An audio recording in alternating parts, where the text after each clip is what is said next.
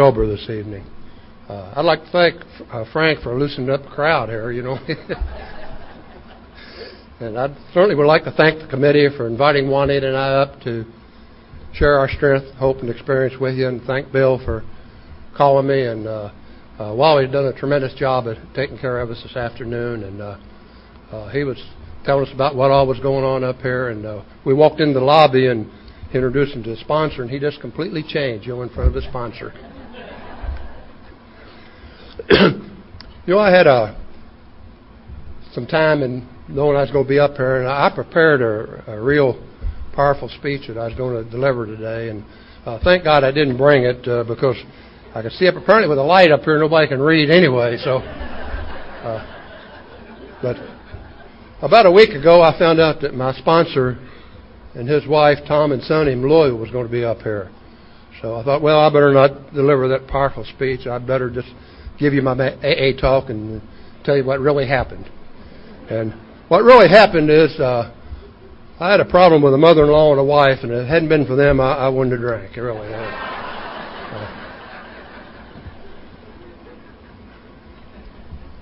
You know, I, I don't I don't know when I'll become an alcoholic. It's it's really not important. Uh, and I took my first drink when I was about eight years old. And a cousin of mine got me to siphon some wine out of a, a barrel, and I I got drunk. And I don't remember much about that. It, didn't turn a light on for me that uh, I was going to drink, or uh, I never said I'm not ever going to drink again. Uh, but I found the time I was in high school a freshman in high school, I was already drinking. When I was a sophomore, we was taking beer to school. And uh, I tell you, I wanted to tell you this because this thing that happened to me there kind of set a pattern in my life. We used to take this beer to school and we'd take it down in the boiler room. And we drank down there with the janitor every day, four or five of us boys. We was playing sports and the principal walked in one day down there and caught us drinking. We were taken up to the office and we were reprimanded for this. Uh, but we got out of it very easily because we was playing sports. And but you know that janitor got fired that day. He lost his job. And I, I guess I was already an alcoholic this time because I picked up on that right away, and I knew it was his fault that this happened. And you know, for the next 15 to 18 years, any time that my drinking caused problems, people begin to point the finger at me.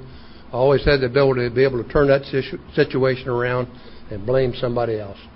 It wasn't my fault. And uh, I met uh, the girl that I eventually married, and well, we actually met in grade school, but then I met her later on in high school, and we began to date a little bit. And uh, uh, she tried to tell me about my drinking problem. I was 17 years old, and she told me when I drank a bottle of beer, it changed my personality. And I told her she was nuts. It didn't change my personality. She's the one that changed. And and I guess we was both right because uh, it, it did change, and she changed. Uh, when I was, uh, I think, 20 years old, well, first one had said many, many times that uh, she'd never marry anybody who drank like I did, and uh, she had an uncle who was an alcoholic, and she'd seen what had happened in his life, and I think she was trying to tell me what was going to happen in my life, and and we dated all through high school, off and on. Uh, and I gave her an engagement ring one night, or tried to give her an engagement ring. And she said, No, I won't accept this. She said, I've told you I you drank too much, and I would never marry anybody who drank like this. And I said, Do you think that after we're married and I have responsibility that I'll drink like this?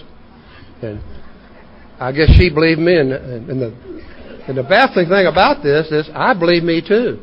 I really thought responsibility would keep me from drinking. I had no idea that after we were married and the children come along that I would drink. I thought responsibility would keep me from drinking. But I'll assure you tonight, responsibility will not keep this alcoholic from drinking. We got married. We had seven children, and one of was pregnant with the eighth child, and I was still drinking. And to me, that's a little bit of responsibility. I don't know how you feel about it, but uh, and, you know, when I was drinking, this was a responsibility that I hated each and every day. I had to get up. I had to go to work. I had to earn some money to feed these kids and clothe these kids. And, and really, I, I resented all this. But you know, since I've been in the program of Alcoholics Anonymous, it's turned this journey around to raising these nine children. We have nine children, and it's a journey that I have really enjoyed because the program of AA and Al-Anon and Alateen was in our home. And it just made a com- complete change. And it's pretty easy to say tonight that I enjoyed raising these kids because they're all gone now and none of them have come back, thank God. but, you know, I, I can look back and and I can see some of the things that happened. One, he used to talk to me about what this drinking was doing to these children. And I tried many, many times to see if my drinking affected my children in any way. And I guess I took that inventory probably on a Monday morning after a terribly bad weekend. I'd be staring in that mirror in the bathroom trying to shave. Face would all be red and swollen, and I'd get the dry heaves, and I'd hang my head in that commode. And then I'd get to thinking about what Juanita talked about, about what this drinking was doing to these kids. And I always come up with the same answer. I don't know what the hell she's complaining about. Know, the kids got a roof over their head and they got shoes on their feet and there's food on, food on the table. I'm the guy that's hurting today. I'm the one that has to go out here and go to work and earn a few bucks so these kids got all these nice things. But you know, tonight when I look back, I know what Wani was talking about when she talked about this drinking affecting these children. I can remember many times pulling in that driveway and see those two oldest daughters of mine now coming out the kitchen door and skipping down the porch and down the sidewalk to meet Dad when he got off from work. I'd open that car door and I'd stumble up that driveway, you know, in a drunken stupor, and see those two little kids stop, look at their drunken father, see that smile drop off her face, and their little heads would hang, and they'd walk back in the house, get away from their drunken father. That hadn't happened to me in 41 years around this program of Alcoholics Anonymous. My children have never had to hang their heads and be ashamed of anything that I've done. And you know, if that's all I got out of this program, it would be worth it. There's so, so many other things that have happened. I used to come home maybe about 10:30 at night drinking and wanted to have these kids put to bed. And I, I could never understand this how she could put the kids to bed before they got to kiss their dad good night. I'd come in, you know, and I'd get these kids out of bed and I'd sit them down in front of that idiot box and turn it on, you know. I'd open them some cokes, give them cokes, pop them some popcorn, you know. And I'd open me a couple more beers and I'd drink them and I'd pass out. Wanted to get up and, and put these kids back to bed again. And I, I never saw where this was affecting my ch- children in any way. Uh, I think the reason I, I don't know if y'all have done any nice things for your kids or not, you're drinking, but I've done a lot of nice things for my kids, but I always done it for the wrong reason. I never did this because I loved these children. I did it so I'd get Juanita off my back. The children would tell her, "You let Dad alone." He's taking care of us, you know, and that, that's the reason I did it. I can remember shortly before I come into AA, I'd down at the tavern one day, we was drinking, and some drunk coming over with a bunch of turtles. We cleaned turtles, and we made up a great big pot of turtle soup that day. About 11:30 at night, I got to thinking about these six children of mine. I didn't know one had fed them that day or not. I said, I better take some soup home. These kids might be hungry. So I took that soup home, and I got these kids out of bed at 11:30 at night and set them down at the kitchen table. And I put that soup on the stove and I heated it up, and I can't stand the smell of turtle soup, but this was a big deal that night. And I poured that soup out to the kids' plate, and I said, Now eat. And they didn't want to eat that soup that night. And I think one reason they didn't, we had a little turtle aquarium in our living room. And I think the kids thought I'd cooked their turtles, but I said, You are going to eat it, it's good for you. And I got slapping the two oldest kids around that night, and I made them eat that soup, and they got sick and threw up and it was a mess that night. You know, when I come through the next morning, I never once realized what I had done to these children. Alcohol never allowed me to think that way. Next morning, alcohol told me it was Juanita's fault. You know, if she'd kept her big mouth shut, the kids would have loved that soup and everything would have been fine. But I know, tonight that isn't true because Juanita was not even out in the kitchen that night. She stayed back in in her bedroom. And that's where alcohol took me. I've got a, a mother-in-law story, but uh, tell you one thing I used to do. This mother-in-law, my mother-in-law used used to love to come over and pick up her grandchildren. She just loved to take them to her house for the weekend and maybe take them to a picture show or take them to the circus or whatever you know may be going on. And I think one reason I hated my mother-in-law so bitterly, she was doing the very things for my children that I wanted to do, but I could never get around to doing it because alcohol always got in the way. A lot of times I'd come in there on Friday night and she'd be over at my house gathering up the kids for the weekend. I'd come in, I'd be in that drunken stupor, and I'd run her out of the house and tell her to get the hell out. Who do you think you are taking my children out of this house without my permission? Now, I wonder what these kids must have thought when they saw their drunken father run their grandmother out of the house. And you know, once again, when I'd come to the next morning, I never once ever thought about what I had done to these children, what I'd done to that mother-in-law. That never crossed my mind. Alcohol never allowed me to think that way. Alcohol told me it was my mother-in-law's fault. If she'd picked up the telephone and called me and asked for permission to have the children, I would have said yes and everything would have been fine. I always had that ability, ability to be able to turn it around and blame somebody else.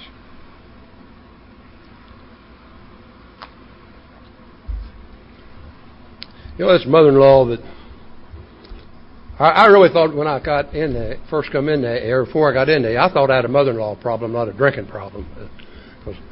Uh, when I, we first got married, my mother-in-law built an apartment for me in Juanita, and she allowed us to move in that apartment. Never charged us a penny's rent, you know, so we could get started in life.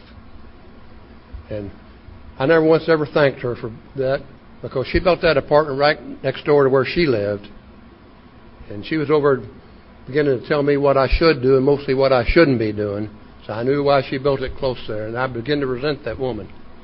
That resentment eventually grew to hatred, and I wound up one night with a shotgun in my hand, almost killing her. Uh, I was about. I worked for a bearing company, and I was a traveling salesman, and uh, my mother-in-law was in the real estate business. I think I was about 21 years old about a year after we got married, and she offered to take me in that business as a partner. This is one time Wanda and I sat down and talked about something. Wanda said, "You can't possibly make this work going into business with my mother. Y'all hate one another. You can't agree on anything. How are you gonna How are you gonna stay in business?" Well, that one time, I, that time I was interested in one thing: that God Almighty dollar. I knew with money in my pocket I could buy happiness, peace of mind, the love of my wife, and respect of everybody in the community. I knew I could do this. I'll tell you here tonight, I could not do it with money in my pocket. I was very successful in the real estate business. I kept this other job that I had. I was working two jobs. One of was having all these kids, and I don't know why she's doing all that. And I was working these two jobs, and uh, and when I in the real estate business, I, I specialized in selling taverns. It seemed to be the thing I knew best. And, I, I done a pretty good job at it, I guess, but uh, uh, I went up the ladder fast, and things were beginning to happen. One is beginning to talk about divorce and uh, about these kids, how my drinking was affecting them. And I don't know if y'all ever talked about divorce around your house or not, but we we talked about it every week or so, and we talked about everybody else talks about the weather. You know, we was talking about divorce. And uh, Juanita uh, was once again was talking about divorce, and uh, the deputy sheriff knocked on the door one night, and I lived in a little small community right outside of Louisville, and I knew the the mayor of the town, and I'd helped get him elected and all those things, you know, and and and I'd been out of trouble with them for a long time. I didn't get any trouble, but uh, uh, the deputy sheriff knocked on my door one night and he, he gave me some papers, and I was a smart aleck drunk. I just ripped them up and gave them back to him. I said, I don't want these. He said, Bob, you better read them more. You sober up. He said the judge has already signed those papers, and uh, Juanita worked for an attorney. It was very easy for her to file a, a divorce on me. But I read those papers the next morning, and it mentioned on there that she wanted uh, uh, some child wanted alimony, and to this day I can't remember how much alimony she wanted. But I got down that paragraph, you know, where it says child support, and I read that one. She wanted forty dollars a week for each child that we had, and we had six children. I wasn't too drunk to multiply six times forty. I could do that. And, and what, what it amounted to, I couldn't afford a divorce. So I go down and talk to Father about what I should do with this nutty woman I'm living with. And uh, Father agreed with me. Of course, Father and I was sitting down there having a highball together, and Father had the same problem I did. But, but at any rate, he uh, he called Juanita that morning and said, "Get down here. I want to talk to you." And I thought, man, this is really this is going to work out great. You know, I've got Father on my side now. And uh, one day I got down there, she told Father a little different story than what I'd been telling him. And uh, I listened to what she was saying, and uh, and I really wanted to make a change. I, I knew I was doing things I shouldn't be doing. I knew I was going to places I shouldn't be going, and I knew I was with people I shouldn't be with. And I really wanted to make a change, and I wanted to be a better husband and a better father. But I could never do it because alcohol always got in the way. And one of her father one came up with a brilliant idea that I ought to take a pledge. And I glanced at it. I knew what the pledge was. I promised God I wouldn't touch alcohol in any form for one year. And I thought, what is this? Hell, it's nothing to it. You put the plug in the jug and you don't drink. It's that simple. Wasn't that simple for this alcoholic, I'll tell you. Because I wanted to drink every day and I couldn't drink. When I come home from work, wanted to gather those kids up and she'd put them out in the backyard or down the basement. Don't say anything upset dad. He'll go out here and start drinking again, you know. Probably the worst thing of all would be when I'd wake up in the morning. I'd roll over and look at Juanita, my wife, laying there next to me. And for six months, I started every morning this way. Now, I wasn't brave enough to say this out loud, but I looked at her and I'd think to myself, damn you, I hate you. I got to get up and I go to work today and I can't drink because you made me sign that pledge. You know, that's, that's a tough way to live. I lasted six months on that pledge. And I don't know if Juanita said something or the kid's done something, I don't know, but I went out and started drinking. And one of you said many, many times in Al Anon, thank God that I did, because it relieved all that pressure that, that we'd been living under in that house. You know, after I was in the real, real estate business there for about four years, my mother-in-law offered to buy me out. And I thought this was a great deal because uh, one used to run me down all the time. I'd be down at the tavern drinking, and uh, she'd come in there and she'd want some money and I could never understand what she wanted money for. We only had I think six kids then, and she'd want ten dollars. I'd give her ten dollars to get rid of her, you know, and she'd go out the door, and hell, wouldn't be but a week later she'd be back there wanting more money. And, and I say to her all the time, "What in the hell did you do with that ten I gave you last week, woman?" And I, I think she's buying things like bread and milk and things that I really didn't think was too necessary. So my mother-in-law came up with a brilliant idea that uh, she, she'd buy me out of this business. And I thought about it for a while. I thought, man, that's going to work out great. You know, I can sit down at that tavern, and play pinochle, and drink beer all day long. And if and when one ever catches up with me, you know, I can whip out that checkbook and give her ten dollars. And and I thought everybody would be happy, you know, about this. So I was 25 years old when I, we went into my mother-in-law's uh, attorney's office, and she had they had the papers all made out. I knew what they were. I sold my half of that business to her, and then they got out there. I didn't pay attention to what I signed. I didn't care. And they got out the checkbook, and I paid attention to that, what they was doing. They paid off all the bills they owed, and then they wrote me out a check for, for my half of that business. What was left was seven dollars and eighty-five cents. And you you don't get too drunk on seven dollars and eighty-five cents. I'll tell you that that's some forty-five years ago. But uh, one reason that uh, she bought me out of that business is prior to this, my mother-in-law sat down one time. We was working out of her house. Had a big front porch across her home, and in the living room we had our office. You know, and we talked about someday we're going to build a new office here. Uh, this was about a year before I sold her my half of the business, and uh, she made a mistake and was going to be gone on vacation for six or eight weeks, and she had no more pulled out that driveway. And I decided, you know, now's a good time to build that office. She's gone, you know, and I can get everything done. And we hired a contractor and pushed the front porch off my mother-in-law's house and built an office while she was gone. She got back and seen that. She she wasn't too happy about that situation, and that's just what put the company into bankruptcy, and I had to sell. But you know, she made a mistake after I sold her that half business. She still left my name on the checking account, and it wasn't oh, but a few months she found out I was paying a few bills I shouldn't have been paying. You know, my name come off of that, and things was beginning to close in. Uh, my my brother plays an important part in my being here. My brother wound up on Skid Row and lived there for a number of years, and uh, he walked into the central office in Louisville one day. He'd been on Skid Row, I think, about five years, and said he wanted some help. And uh, they took my brother to my mother and father's home and sobered him up. And back at that time, that was before uh, they had detox centers, and the AAs come two by two and spent time with him and sobered him up. And it wasn't long Norman was going to AA meetings. It wasn't long Norman would stop by and tell me about these AA meetings. He used to come down where I drank all the time down at Wolford's Tavern. He'd come down there and sit down for an hour with me and tell me all about these meetings, and about you people. God had his hands on Norman's shoulder when he talked with me because Norman believed in attraction without promotion. Norman never once ever said anything to me about my drinking he never said I was drinking too much or I shouldn't be or I should be going to AA. Norman always talked about what this program was doing in his life. You know, I was attracted to that. I listened to him because I thought it was a good thing for him because he needed help. And it wasn't it wasn't much longer, and uh, Norman was sober eight months, and uh, one day I began to talk to Norman about uh, my drinking, trying to get her to, uh, him to take me to AA. And Norman said it doesn't work that way. That Bob will have to call me. And this is when Juanita started her planning and prodding. And Norman and I was going fishing for a couple of weeks down at Cumberland Lake, and Juanita thought this would be a good time, you know, to start this. And she said, uh, "You're going to go down there to fish on this fishing trip, and you're, you're going to wind up drinking, and you're going you're going to get Norman drunk." And I love my brother very much, even back when he was on Skid Row, especially after he got in AA. And I said, no, I would never do anything to cause Norman to start, to start drinking. I said, I even went out and talked to him, and I told him while we're down there I may drink a beer or two. And he assured me it would not bother him as long as he didn't drink it.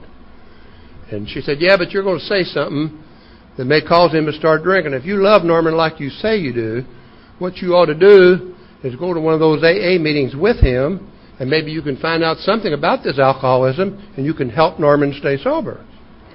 Now, you got to be pretty rum dum to fall for something like this, you know. But I said, well, you know, if it'd help him, I wouldn't mind going. She said, you'll have to call him. I get on the phone, call Norman, say, can I go to one of those meetings with you? Man, he was delighted. He thought I want, wanted some help. And, and off to an AA meeting we went. We rode out to a little town about 30 miles from Louisville, and these three guys that was with us, they were talking, and I don't know what they were talking about. And anyway, we got that meeting, and they didn't have a speaker that night. They played a tape of some speaker from the Southeastern Conference. And it would not, that did not impress me, and I would not have been impressed if Bill Wilson and Dr. Bob would have been both been at that meeting. It didn't, wouldn't have meant anything to me. Anyway, I, I got back that night, and I shook my finger in one of his face. I said, "You'll never take another night out of my life." There's not a thing I can do to help Norman stay sober. He'd been sober eight months and he didn't need my help, and I went out and got drunk that night. Juanita called Norman the next day and said, Bob didn't get a whole lot out of that meeting last night, but he said he'd like to go with you Friday night. And Norman said he did. I didn't know I said I wanted to go, but she still had that divorce hanging on my head, so off to a meeting we went on Friday night out the old Pleasure Ridge group, and they got AA and Al-Anon both there. And at that meeting, my wife was introduced to the program of Al-Anon, and thank God for the program of Al-Anon. I, I don't know if your spouse attends Al-Anon or not, but if you've got any intentions of staying sober, I would very much encourage you to get your spouse to go to Al-Anon. If you've got any intention of drinking, then leave well enough alone. Don't don't get them in there. Uh, I tell you, I'm going to tell you some of the things that Juanita did after she found out about this Al-Anon. Uh, she found out about that re- release with love, and uh, I never had any problems for her. She went into Al-Anon. My mother-in-law and Juanita took care of everything, my bad checks or whatever trouble I got into. They bought me out of it, and, and I didn't really have any problems. I think Juanita went a little far with some of the things she did in Al-Anon, but thank God that she did them. I'll never forget the credit manager over at the department store. We used to buy a lot of the kids' clothes at Mrs. Snyder. I remember her name very well because she used to call every month. That woman was always wanting money from us. I think it's because we was charging you things there and wasn't paying, you know. But we used to come up with some excuse all the time before Al-Anon. We'd tell you one of the kids is sick. We'll double up next month. You know all the excuses you come up with. Not after Al-Anon. Juanita wouldn't lie to her anymore. She'd say, you have to talk to Mr. Wessel about the bills. He's down at Wolfer's Tavern. You she gave her the phone number, said, You can catch him down there. And that phone would ring, and you try to explain to Mrs. Snyder why you can't send her ten dollars in front of your buddies, you know, and talk like a big shot. I tell you, it gets to be a problem. And God, I resented things like that. And uh, this first job that I had, my uh, boss's brother, who was a member of AA, called me one Friday night and told me I'd been fired from that job. But this time I'd already lost that real estate business, and I had gone into another business that I went into the insurance business, and I didn't invite my mother-in-law as a partner in this business, but thank God she took care of me for many years. But uh, my boss's brother told me I'd been fired. And uh, I got to thinking that night about my seven children. Got to think about my responsibility as a father, and my responsibilities as a, as a husband. And I was crying crocodile tears to George about this job. I told him I needed the job. I'd already lost that real estate business. And he said, let, let me talk to my brother and see what I can do for you, Bob. It wasn't 15 minutes. It seemed like 15 days before George called me back. But he said, Bob, everything is fine. You come on into work Monday morning. I've got this all straightened out for you. And uh, to me, this is chronic alcoholism. I didn't drink anything at Friday night or Saturday or Sunday. I was too scared to drink. I started in the office Monday morning. I got about a halfway in there and I got thinking. Thinking it's bad for this alcoholic. I knew what my boss was going to say. I, I could have had it written down for him. Anyway, I, I was too scared to face him without a drink. I stopped in and had a drink that day, and I don't know how much I drank. But later that day, I walked into the office, walked up to my boss's desk, I took the keys to the office out of my pocket. I threw them on his desk, and I said, You keep your damn job. I don't need it. And this man hadn't opened his mouth. And I, I turned around and walked out. It was very easy to quit that job that day because I had to continue with that drinking. But you know, after I made those few AA meetings, I decided I was not an alcoholic. I could prove to anybody in black and white why I wasn't an alcoholic. I was 28 years old, and but this time I'd, I was still working for my mother-in-law. I had this business. I had this job. And I could prove to anyone in black and white I wasn't an alcoholic. And thank God tonight I don't have to prove anything to anyone. I'm Bob Wessel. I'm an alcoholic just like I am. If you like me, that's fine. If you don't like me, that's okay because I'm pretty comfortable the way things are in my life today. Well, after those first few meetings, I set out to prove to all of you that I was different. And I thought that I was. I heard talks from this podium, same as I'm doing tonight, about what happened to people. And I knew those things would never happen to me. Now, if anyone would have told me, Bob, in the next two and a half years, you're going to lose completely out on that real estate business, you're going to lose that insurance business, you're going to lose that house. And that's all it was a house that one in 97 kids existed in. It wasn't a home as it is today. You're going to lose that that job, you're going to lose those automobiles, you're going to lose that money in the bank, and you're going to wind up with a shotgun in your hand, almost killing your children, your wife, and your mother in law. If anyone would have told me that these things would happen, you know what I would have said? I wouldn't let any one of these things happen. I'd quit drinking first. But these things did happen. These things did happen. uh, I lost that job, as I already told you about. The only thing I'd done right in the next two and a half years, I kept going to AA meetings. I'll never forget a gal by the name of Lil Nyland. Lil's gone on to the big meeting now. Every Friday night, out at that Pleasure Ridge group, that girl would get me off after the meeting, and she'd put her arms around me and she'd hug me and she, she'd hold me. She said, Bob, you keep coming back. This thing will work for you. Thank God Lil never said, Bob, you know you're drinking tonight. When you make your mind you want to sober up, you come on back to AA then. You know what I would have told Lil? I would have told her what she could have done with her AA, and I drank myself to death. You know, I lost, that house, and God. One day I lived in this house for I don't know how many years, and my mother-in-law. Uh, but this time we hated one another bitterly. We couldn't, we couldn't stand in a room five minutes together, and uh, we was getting behind on our house payments on our house, and if you don't think this is insanity, I talked my mother-in-law into buying a big house, and when Ma move in together.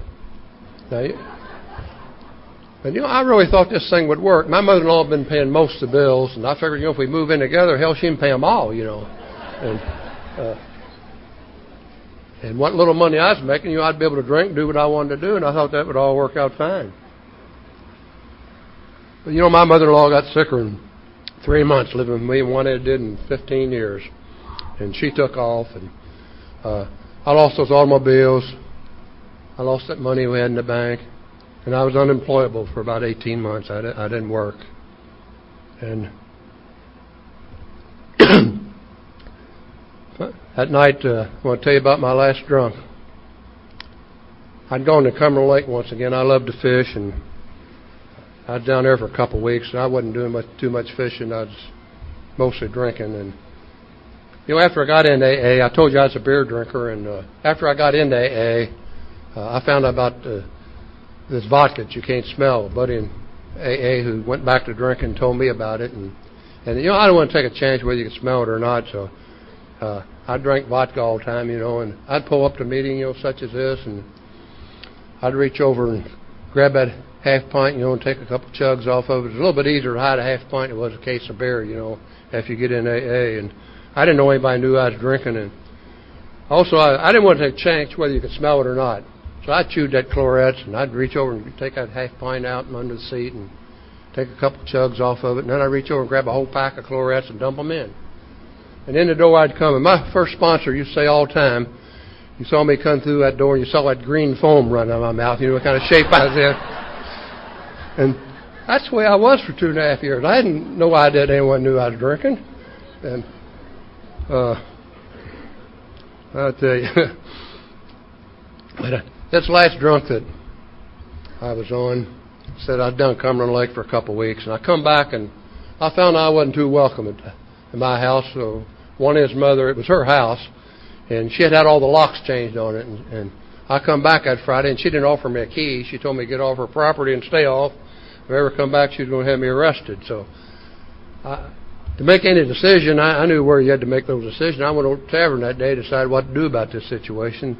I drank beer that entire day, and uh, I come back that night about it was about seven thirty, and I, I decided I was drunk enough, and she can't lock me out of my house. Who she thinks she is, you know, and my key did, still didn't fit the lock, so I just knocked the door down to show her how tough I was. And uh, this happened about 7:30 at night. Juanita, it was on a Friday night. She was getting dressed to go to her Al-Anon meeting. If this would have happened 30 minutes later, Juanita would not have been home to call AA for me.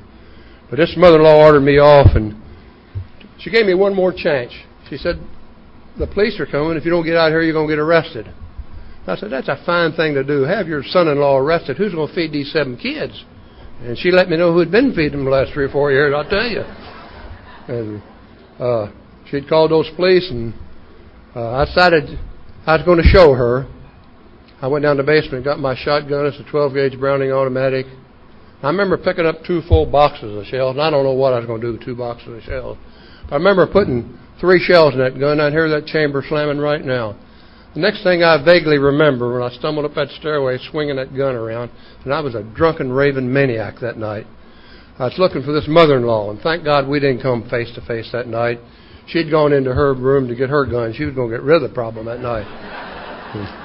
uh, I stumbled on up the stairway that night, and the only thing I can remember about this is waving that gun around, and I can remember some kids running and screaming to get away from me. And I went on up in the attic. It was a warm November night, and I was sitting up in that attic, and it was warm up there. It was comfortable, and there was no one up there bothering me. And I'm, and I always felt this way. You know, that night I felt that way. You know, this isn't the alcohol; it's people that cause me problems.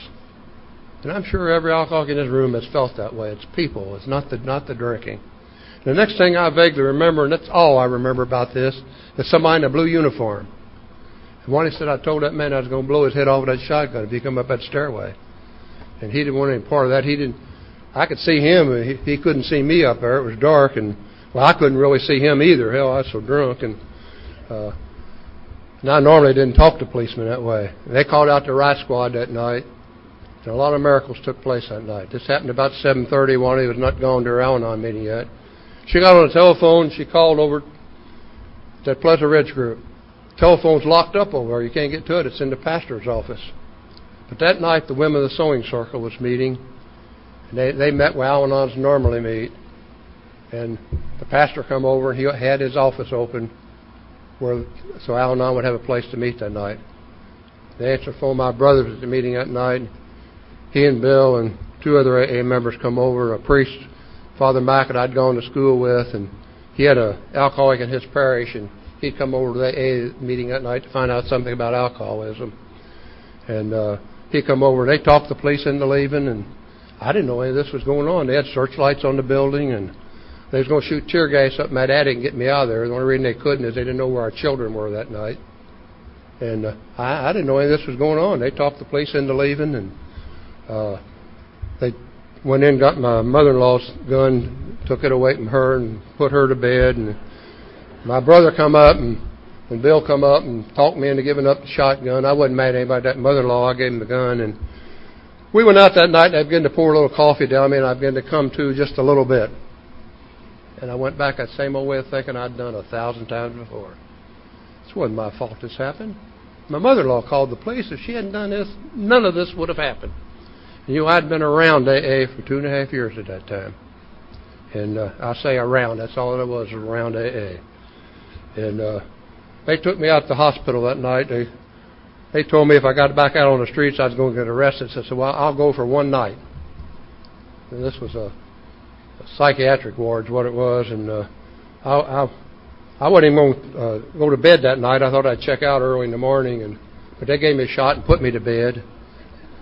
Next morning, I went down to check out, and you go down the hallway quite a piece. You get to the doors down there that don't have any doorknobs on them, and uh, man, I realized where I was.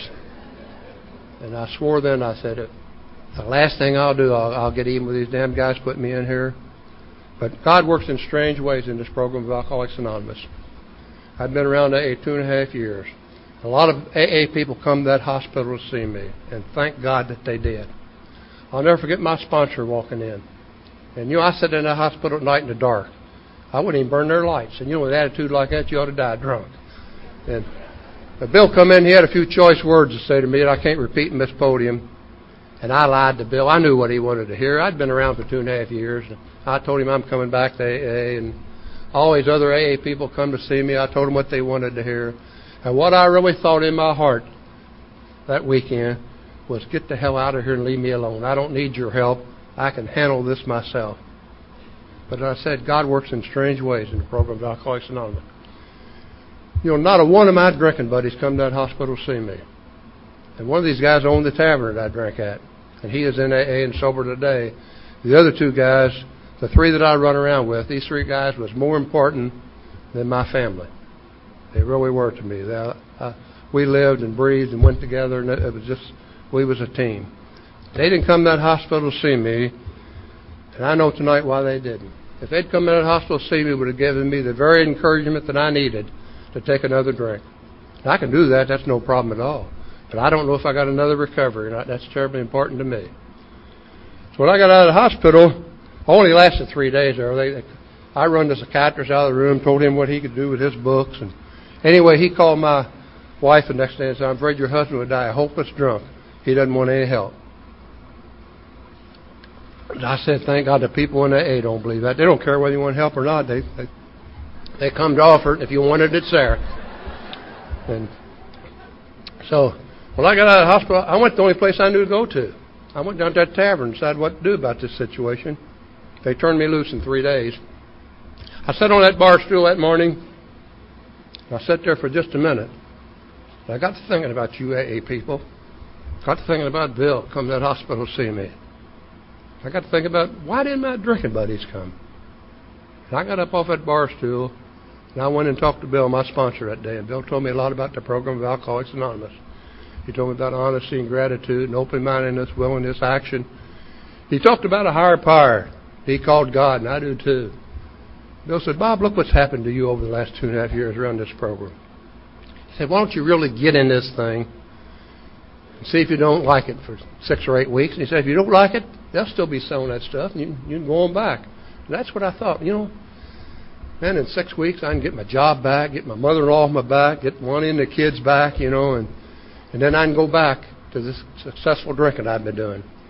That's what I thought on the 9th of November 1962, and I've not had a drink of alcohol since that time. That's been a little bit over 41 years ago, and I like to talk about my length of sobriety. I'm not bragging about it, but I am quite proud of being sober 41 years. I had 41 years on the 9th of November. And a lot of times, especially if I got a new man around, taking him to meeting and I'll be telling him, you know, about 41 years and all this, you know, and wanting to walk up, you know, and she's got 44 years in the program of Al-Anon. She just celebrated 44 years last Monday.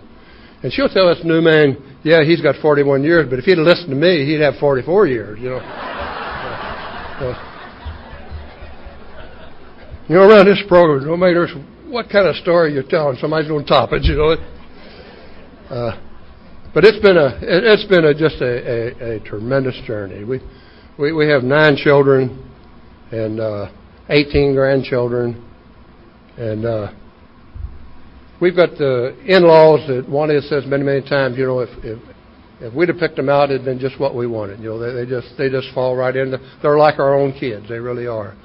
Uh, we have a daughter who has been sober 10 years now, I think. We used to talk a lot around AA at Al Anon, and, and we'd talk about what fortunate people we are because none of our children ever took a drink. None of them ever had a problem.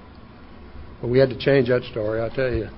Uh, we was out in California. We found out our daughter had gone into DT, and she was in the hospital. And they asked us to come back, and we said she's in good hands if she's at the hospital. Nothing we could do, so we went on with our vacation, stayed there, and we got back. She stayed in AA for three months, and uh, uh, she graduated. But she is still sober today. She stays in contact with a lot of AA people and reads the book. But she doesn't go to meetings, and I guess that's okay for her. I don't know.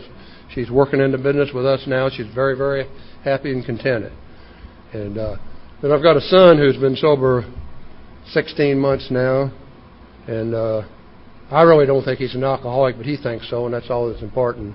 Uh, he certainly didn't drink like me. Uh, I know that. Uh, but uh, he's sober, and uh, we've got a daughter that needs to be here. Got a daughter that needs to be here. Uh, she's still out there waddling around that pond and drinking, and she's been on drugs and uh, just all kinds of problems. She uh, got into some financial trouble. She was a ha- part owner of the company, uh, the insurance agency. Uh, four of my children, I took them in and sold them stock in the company, and uh, they're all running it now. But uh, uh, Missy got on this cocaine, and we found out there was about seventy thousand dollars missing out of the out of the checking account, and we found out what was going on. And Missy had to sell her stock to stay in the company to pay this these debts back, and we we let her work there, and she's been there 23 years, and and it's tough on her, I know. That's not no excuse for drinking. Uh, her, where she used to be a part owner, her uh, brothers and sisters now are her supervisor, and, uh, and and it's tough on her, I know, but that's no excuse for uh, for drinking. And uh, she's had all kind of opportunities to hit bottom. Uh, she had a daughter that, that died with instant death syndrome, and she's had just all kinds of problems. And uh, the problem that I have with this, I, I see this girl every day. She comes in the office, you know, and the shape she's in sometimes, it's, uh, uh, I just wish I could do something. Sometimes people say, why don't you do something? And I, I say, well, um, someday whenever she wants some help, you, someone else will be there may to help her. It won't be me. Uh, I know that. And, but I, I think in the last six months, she's grown up a whole lot, and she has a problem problem with her brothers and sisters in the business, and uh, just this past Monday, uh, she resigned from the company. Gave us two weeks' notice, and after being there 23 years, and uh, uh, it was hard at first to take this, but I think all in all, it's going to be good for her. She's going to work for another agency, and uh, and that's all fine. Uh, I, we've overlooked a lot of things uh, with her drinking, and uh, I think she'll have to face up to her own responsibilities. And I, I'm hoping that this is the key, the thing that's going to drive her into A right now. Uh, I want to tell you about uh, uh, these uh, grandchildren. What, what, a what a what a great journey that's been with these grandkids. Uh, uh, I had the opportunity to see a grandson born into this world, and I don't know if any of you here have ever, any of you men have ever seen a child born in this world. If you haven't, you ever get the opportunity to, please take advantage of it. Mary Rose, our uh, next to the youngest, invited Wanda and I both into the into the living room to see this child born. And uh, you know, I never got to experience any of this with my children. Uh, back in those days, they didn't allow the uh, father into the living room. In fact, when two of my children was born, they didn't allow me in the hospital. They run me out. But I, I got to see this uh, grandson born into this world, and I will never forget that. It scared me to death. I'd never experienced anything like that.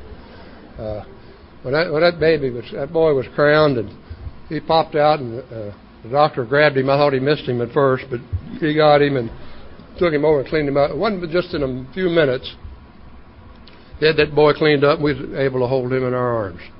And you you don't get any closer to God than that to see a baby born into this world.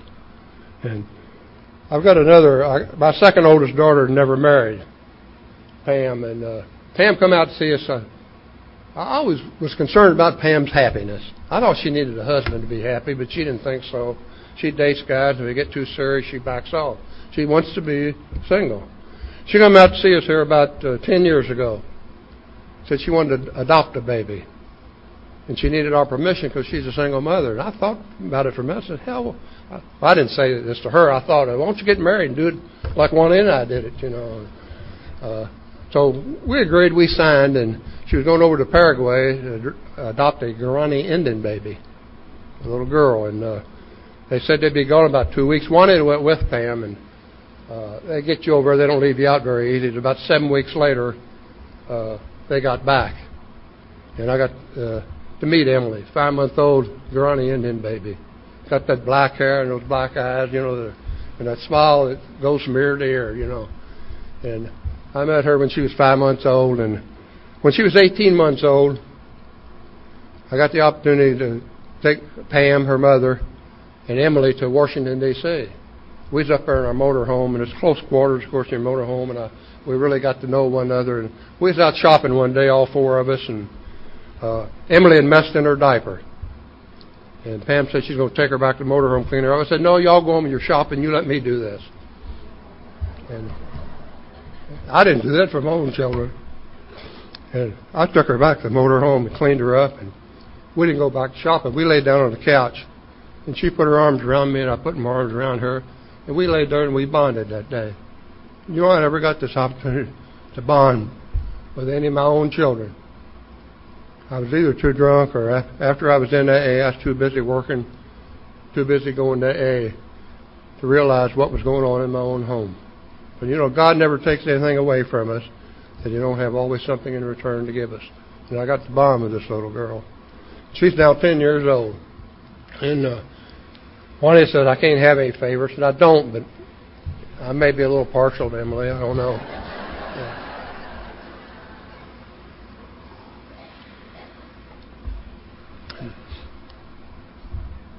You know, it's, it's, these 41 years around this program has been tremendous. You know, my sponsor died.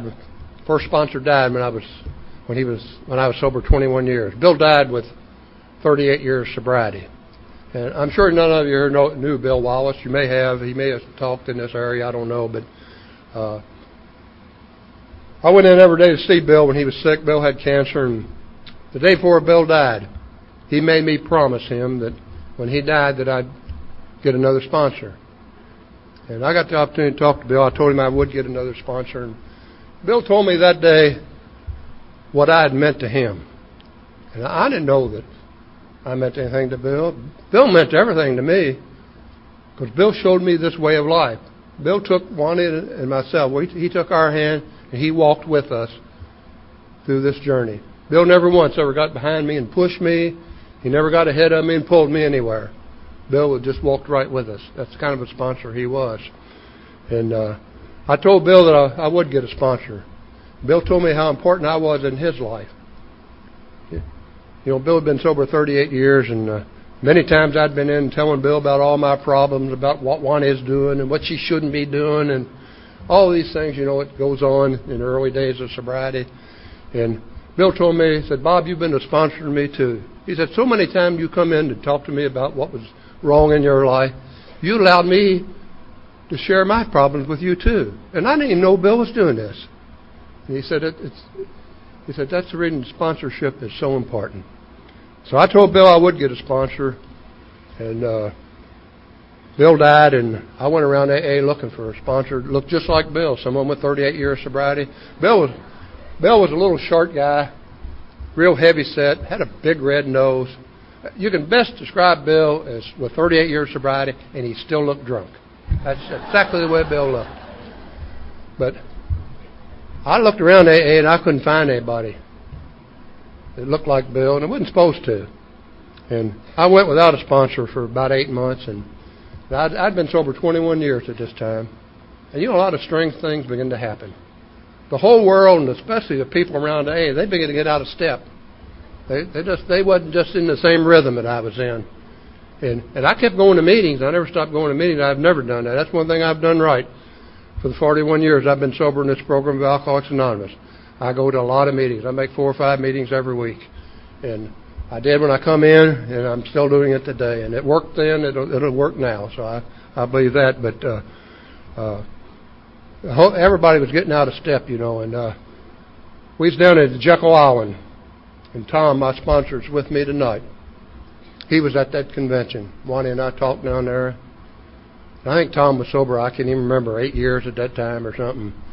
And Tom and I have a lot in common. We got talking. I asked Tom to be my sponsor. I said, "Oh, I don't need anybody with 38 years sobriety. Oh, I need someone I can talk to on a one-to-one basis." And Tom has been a good sponsor with me. Tom and I share a lot together. We go to a lot of places together. And I kind of wish he wasn't here tonight because I could have gave you that other version I had all prepared. But I thought it best that I do it this way. Uh, and uh, you know, Tom is uh, not like Bill was. He's not supposed to be. There's no two of us alike. Uh, Bill was like a father to me. Father, he was a little bit older than I was, of course, and uh, and Tom's like a brother to me. And it's it's been been a great journey over these years. There's been so many wonderful things that have happened in this. Probably, probably one of the most important things, other than my sobriety, is turned this house into a home. It, our kids are in and out, and thank God when they come back, they don't stay. You know, they're, they're going on, but uh, uh, they all have keys to our our home, and they come in, and uh, they maybe some of them there now. I don't know, uh, but uh, it's a it's a, a great journey, just a great great journey. Uh, I want to close with something my first sponsor asked me to do, and I've done this for over these 41 years now. Bill asked me when I come back to AA, he said, Bob, what I want you to do, he said, every morning I want you to ask God to help you stay awake from that first drink today. And I've done that. I have not missed a morning I don't ask God to help me through that day, stay awake the drink. Because I know, even though I've got 41 years of sobriety, I am just as close to taking a drink as anyone else. And if I don't go to meetings and treat my disease, I will return to drinking. I am an alcoholic, and the normal thing for me to do is drink if I don't treat this disease. So I ask God to help me every morning, and He's helped me over these 41 years. Also, ask God to help me accept what He's going to give me today. I don't always do so good with that one. I, I do pretty good when I get what I want. But but you know, if I don't get what I want, uh, I can very quickly fall back in that old way of thinking, you know. And I have to talk to my sponsor. I have to talk to people in AA. And I take an active part in. I have a home group. It's a 30, 31W group in Louisville, Kentucky. We meet on Monday night. If you're ever in Louisville, please give us a call so we can get you to that meeting. Uh, I take part in this group. I chair meetings and I help put out the literature, put put everything away, and do whatever I can do. I have a sponsor, and I sponsor people.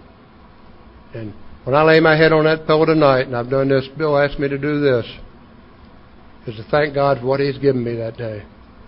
And Bill said, always said, I asked Bill one time about working with alcoholics and about how your day's been. I said, how do you know it's been what you want it to be and it's been a good day? He said, when you lay your head on that pillow at night, if you're comfortable, you've done everything you can possibly do. He said, if you're working with a drunk and you're uncomfortable, you better get up and call him. Something's wrong. And so when I lay my head on that pillow tonight, I'll thank God for what He's given me. He's given me, He's given me my life back. what He's given me. That's what the AA program offers us, is a new way of life. And He's given me a wife that has put up with me, especially during my drinking days. And we have a great life together now. One is very active in Al-Anon, and Uh, another thing that we've done, I think, over the years has really helped us. We've always belonged to a home group that has AA, Al-Anon, and Alateen in it. Our kids have grown up in this, and you know, on Monday night we get in that car together. We go out and we eat. It's kind of like a date every Monday night. We go out and well, we go out and eat almost every night. She don't cook anymore, but it's it's Monday. Oh, we got a beautiful kitchen. It's never been used. It ought to be. But on it's Monday night. It's like a date. We go out and we eat and, and take the one car. We go together, you know, and we go to the meeting together, and we come home. And it's it's it's just it's it's a wonderful way of life. And I want to thank you people for inviting Juanita and I up here and to share with you. And I especially want to thank you for the life you've given Juanita and I. It's just been a tremendous, tremendous journey. Thank you very much.